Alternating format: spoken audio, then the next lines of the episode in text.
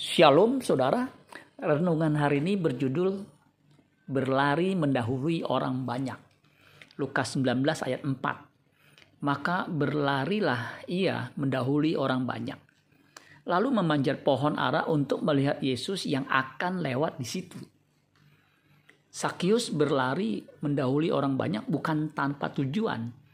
Ia berlari ke sebuah pohon ara lalu memanjat pohon itu dengan satu tujuan untuk dapat melihat Tuhan Yesus.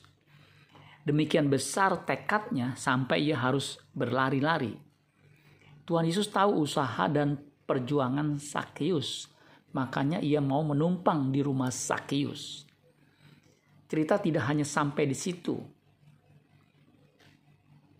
Yang sangat penting adalah perubahan drastis dari Sakius di Lukas 19 ayat 8 dikatakan, tetapi Sakius berdiri dan berkata kepada Tuhan, Tuhan, setengah dari milikku akan kuberikan kepada orang miskin.